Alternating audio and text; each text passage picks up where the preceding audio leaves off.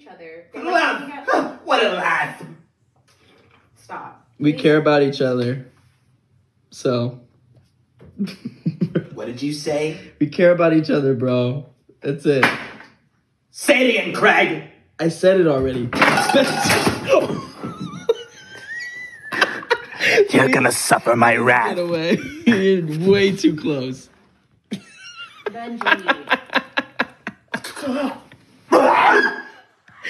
Benji. Don't get Benji. Karen- I'm going to my room! Everyone. My name is Haley Shepers, and I am the Outreach Minister for Hope Ames, which means I get to be a part of Kairos.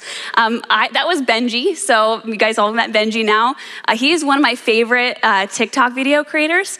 Uh, he doesn't know he's oftentimes being recorded, and he's a little out of control, is how I would describe Benji. But it's one of the things that I love about him. He's clearly upset that his sister brought her boyfriend uh, to their house, and his response uh, was what would be, what we call little out of control. Uh, but for him, it's something that I admire. Um, I love that Benji is being willing to be out of control. Um, we're talking about this series, getting through what we're going through, and oftentimes when we're dealing with struggle, that's the one thing we want is control. And Benji just throws that right out the window. He's going to say, "I'm just going to be out of control," um, and I think we can learn so much from that. Uh, I will show you a picture on the next screen. I see a lot of myself in Benji. Um, I was what you called an angsty teenager. Um, that is one of the good photos that I had. I deleted all the really, really horrible ones. I was the type of kid who wore a lot of Hot Topic, a lot of eyeliner, um, and was extremely out of control. Uh, but it was because I had so many emotions and feelings that I just felt like I wasn't being seen or heard, and that was the only way I could express it. Um, so I was feeling out of control internally, and that came out. And I see that in Benji. I see the next photo that you see on the right hand side uh, is me a little bit later in life. That's my sister Sam. She's a biology major here at Iowa State. Um, and she's in literally every one of my sermons, so I'm just so thankful for her. Uh, but she's watching from online today. She's not feeling too good. So if you want to go ahead and turn around to the camera, can you guys say hi to Iowa City um, and also say hi, Sam, as well? Three, two, one. Thank you. She'll appreciate that. uh, but that next picture is me right after graduation at a time when I thought I had a lot of control in my life, where I had things all together, or at least I was supposed to. And it's a very different photo than the one you see on the left, but it's the same mask. It's this mask of I have everything in control when I really had nothing. I was really not in control of anything. It was just me trying to project to the world that I had it all together. And we do that a lot in society. It's we make it a competition of who has it more together. But what I love about college and about what you guys tell me is you tell me all the time how you don't have it all together. And I hope that that continues after you graduate. Because when you're going trying to get through what you're going through, the one thing we always miss is honesty. Being honest with ourselves um, and what circumstances we can't control uh, as we battle through whatever struggle we experience, whether that's uh, struggle with a habit, struggle with sin, struggle with circumstances, things that are oftentimes out of our control. Now, when those things happen to us or when we experience this sense of helplessness um, in life, Jesus says this Jesus didn't come to those who had it under control or who had it all together. Jesus says, All of you who are weary and carry heavy burdens, I will give you rest. And this mask that I wore after graduation was this false truth. I refused to feel anything. I was this shell of a human being after graduation. I thought I had to be tough and had it all figured out. And that's what the world endorsed in me. That's how I succeeded in the workplace following graduation. And then it all slowly started to crumble. When you enter into the world, the world starts to tell you this you need to have it all together. You can't let anyone know you don't. Otherwise, you're not going to rise, you're not going to experience success. In order to get through what you're going through, you will have to do what others expect of you. What I love that Benji does is he doesn't do anything anyone expects of him. I find it brave, also very funny. But oftentimes the world tells us, you know, don't show emotion. You'll look weak. Don't complain. Nobody likes a complainer. Stand up for yourself. Well, no one's going to believe you. Don't change your major. You'll seem indecisive. Don't be ungrateful. Someone always has it worse. And it's those ideas that are pushed on us as we're struggling to just get through what we're going through that make us into those shells of human beings. And so, how can we get through what we're going through? Whatever struggle that is for you, I want you to think about it. And I want you to think about the voices maybe it's family members, maybe it's the world, maybe it's your friends that are the loudest voices in your life. You can go ahead and go two slides over for me.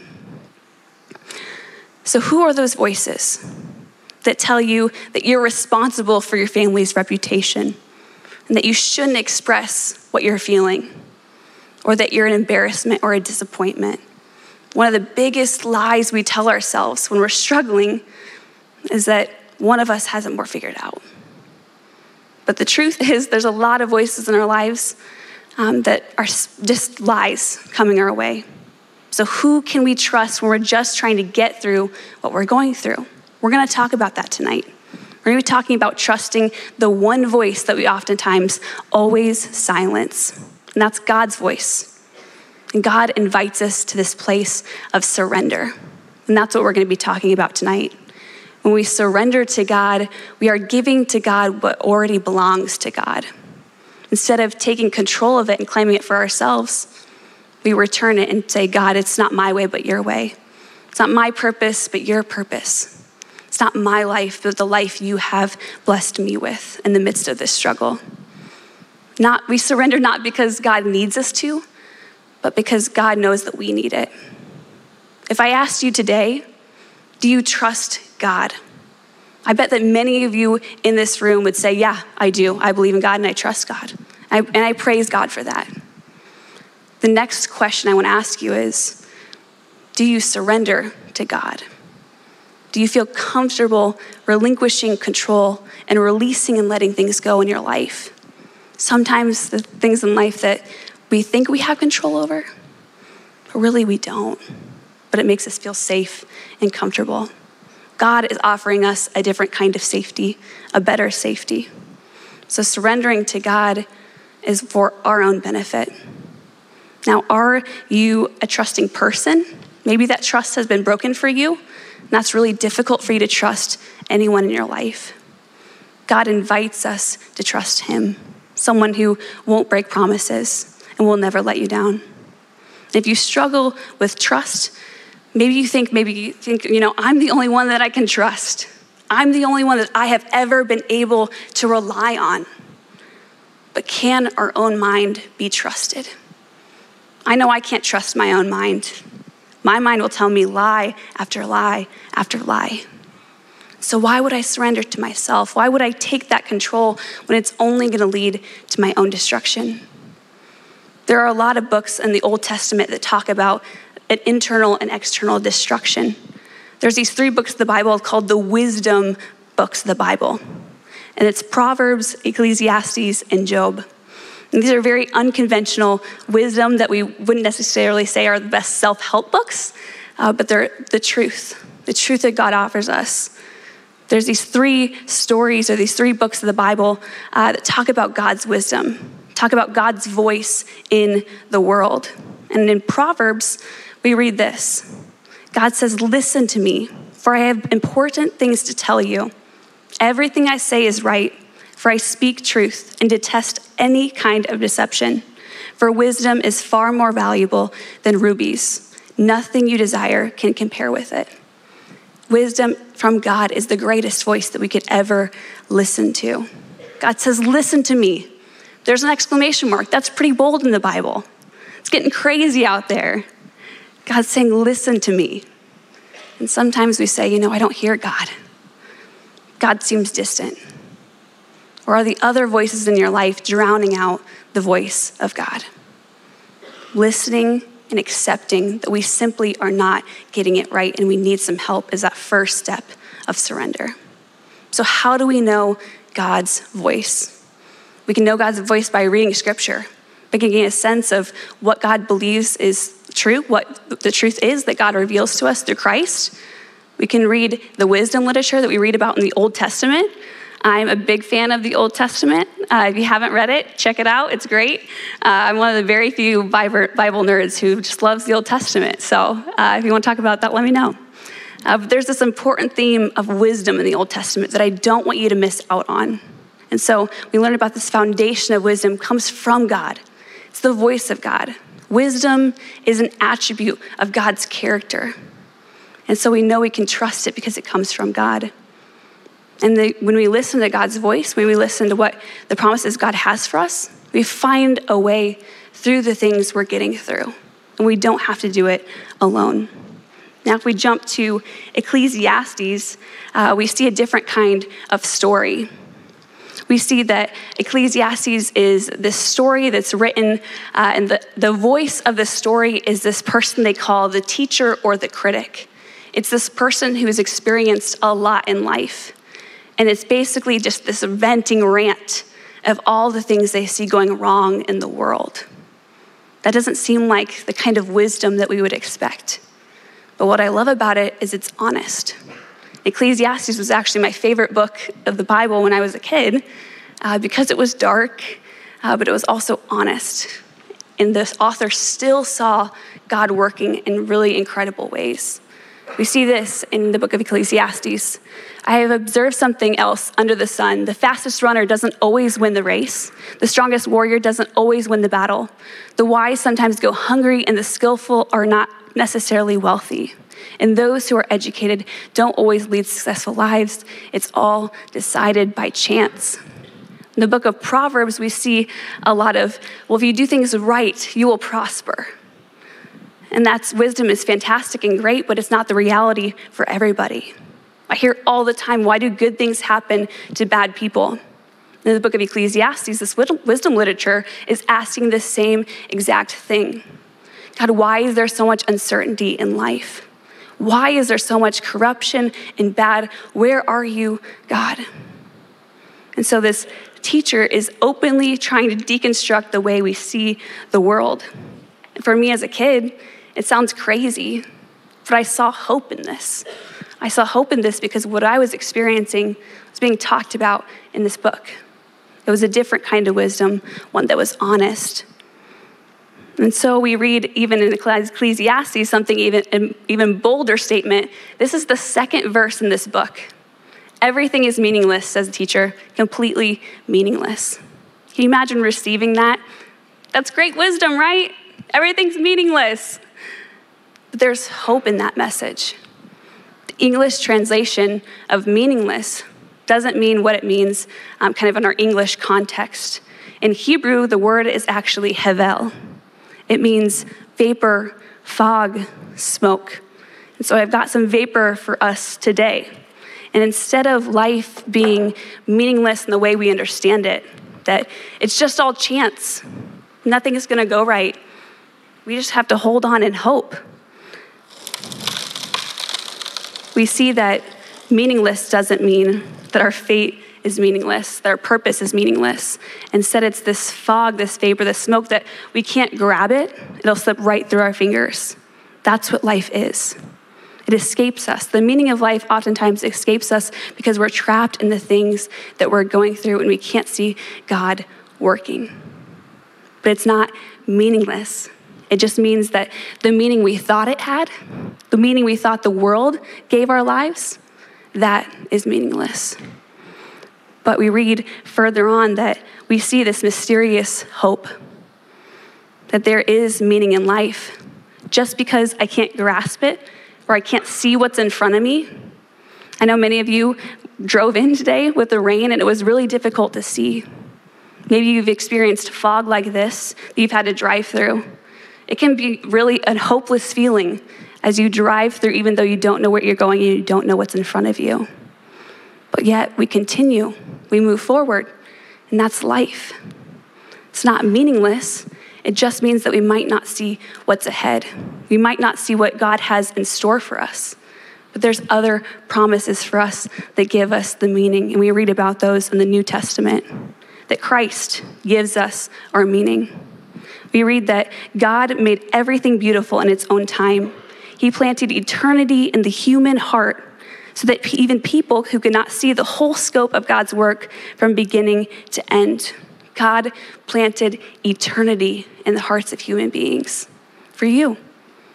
Those of us who are infinite can experience, those of us who are finite can experience the infinite eternity of God's presence. It's enough to give us hope. So, what does that mean? That Jesus Christ, the Son of God, revealed, is living within us, who sacrificed his life so that we can experience God's Spirit and God's presence, so that as we move through what seems meaningless, this fog, we can find meaning even in the midst of our struggle. And so we see that can anything ever separate us from Christ's love in Romans? Does it mean that we no longer, that he no longer loves us? If we have trouble or calamity or are persecuted or hungry or destitute or in danger or threatened with death. Read this good news in the next verse, a couple of verses down. No, despite all of these things, overwhelming victory is ours through Christ who loved us. And that love doesn't stop. And so, as we're driving through the meaningless fog, as we're driving through the crazy rain that restricts our vision, we see that Christ is present with us. And so, I ask you today is Christ with you in that vehicle as you're driving through life? Or is Christ on the side of the road trying to flag you down? Are you going so fast, mile after mile? Jesus is there, waiting for you to just stop and open the car door. Sometimes we think that we can't stop and let Christ in and to let the love of God in, because that will, that will change us. But we keep driving mile after mile after mile until Christ's voice grows louder. Stop. Please stop. I hope you hear that voice tonight. God's asking you to stop, to receive the gift of grace that God has for you and the meaning that rests within you and not the meaning that the world can give you. It's that you are children of God, which we sang in one of our songs. That's the meaning that for we get to claim is that identity, and it dwells within us. And so we read how we can surrender to this love. There's two parts of this surrendering. The first of it is awareness, becoming aware of this invitation that God gives to us, this love and power that God has. That's not like worldly power. And see how our lives slowly become untangled. It's this internal work that God has for us. I want to ask you today what are some of the knots in your life? What are some of the things that you need to surrender to God? The first step is even just realizing that we have these knots, these struggles, these hangups, these habits that lead us to this place where we're just trying to get through what we're going through.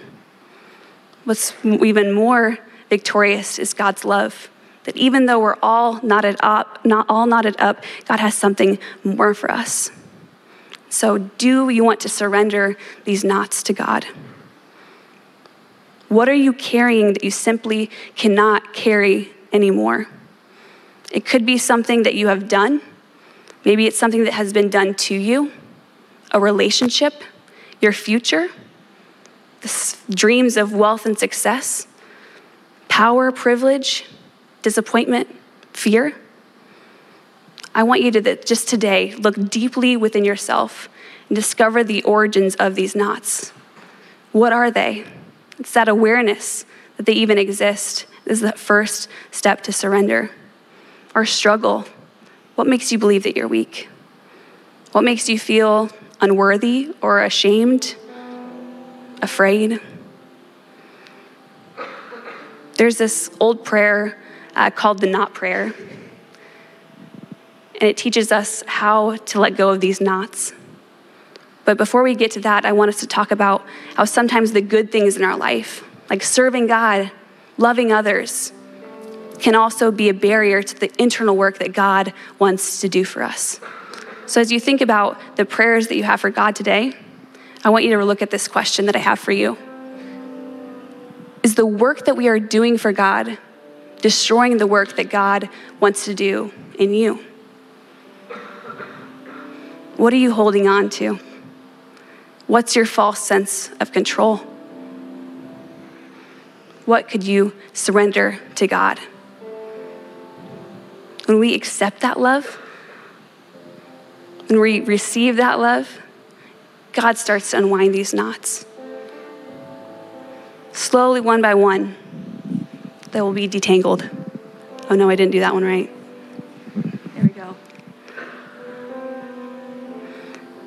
So accept this great gift that God has for us, this love that God poured out for you on the cross.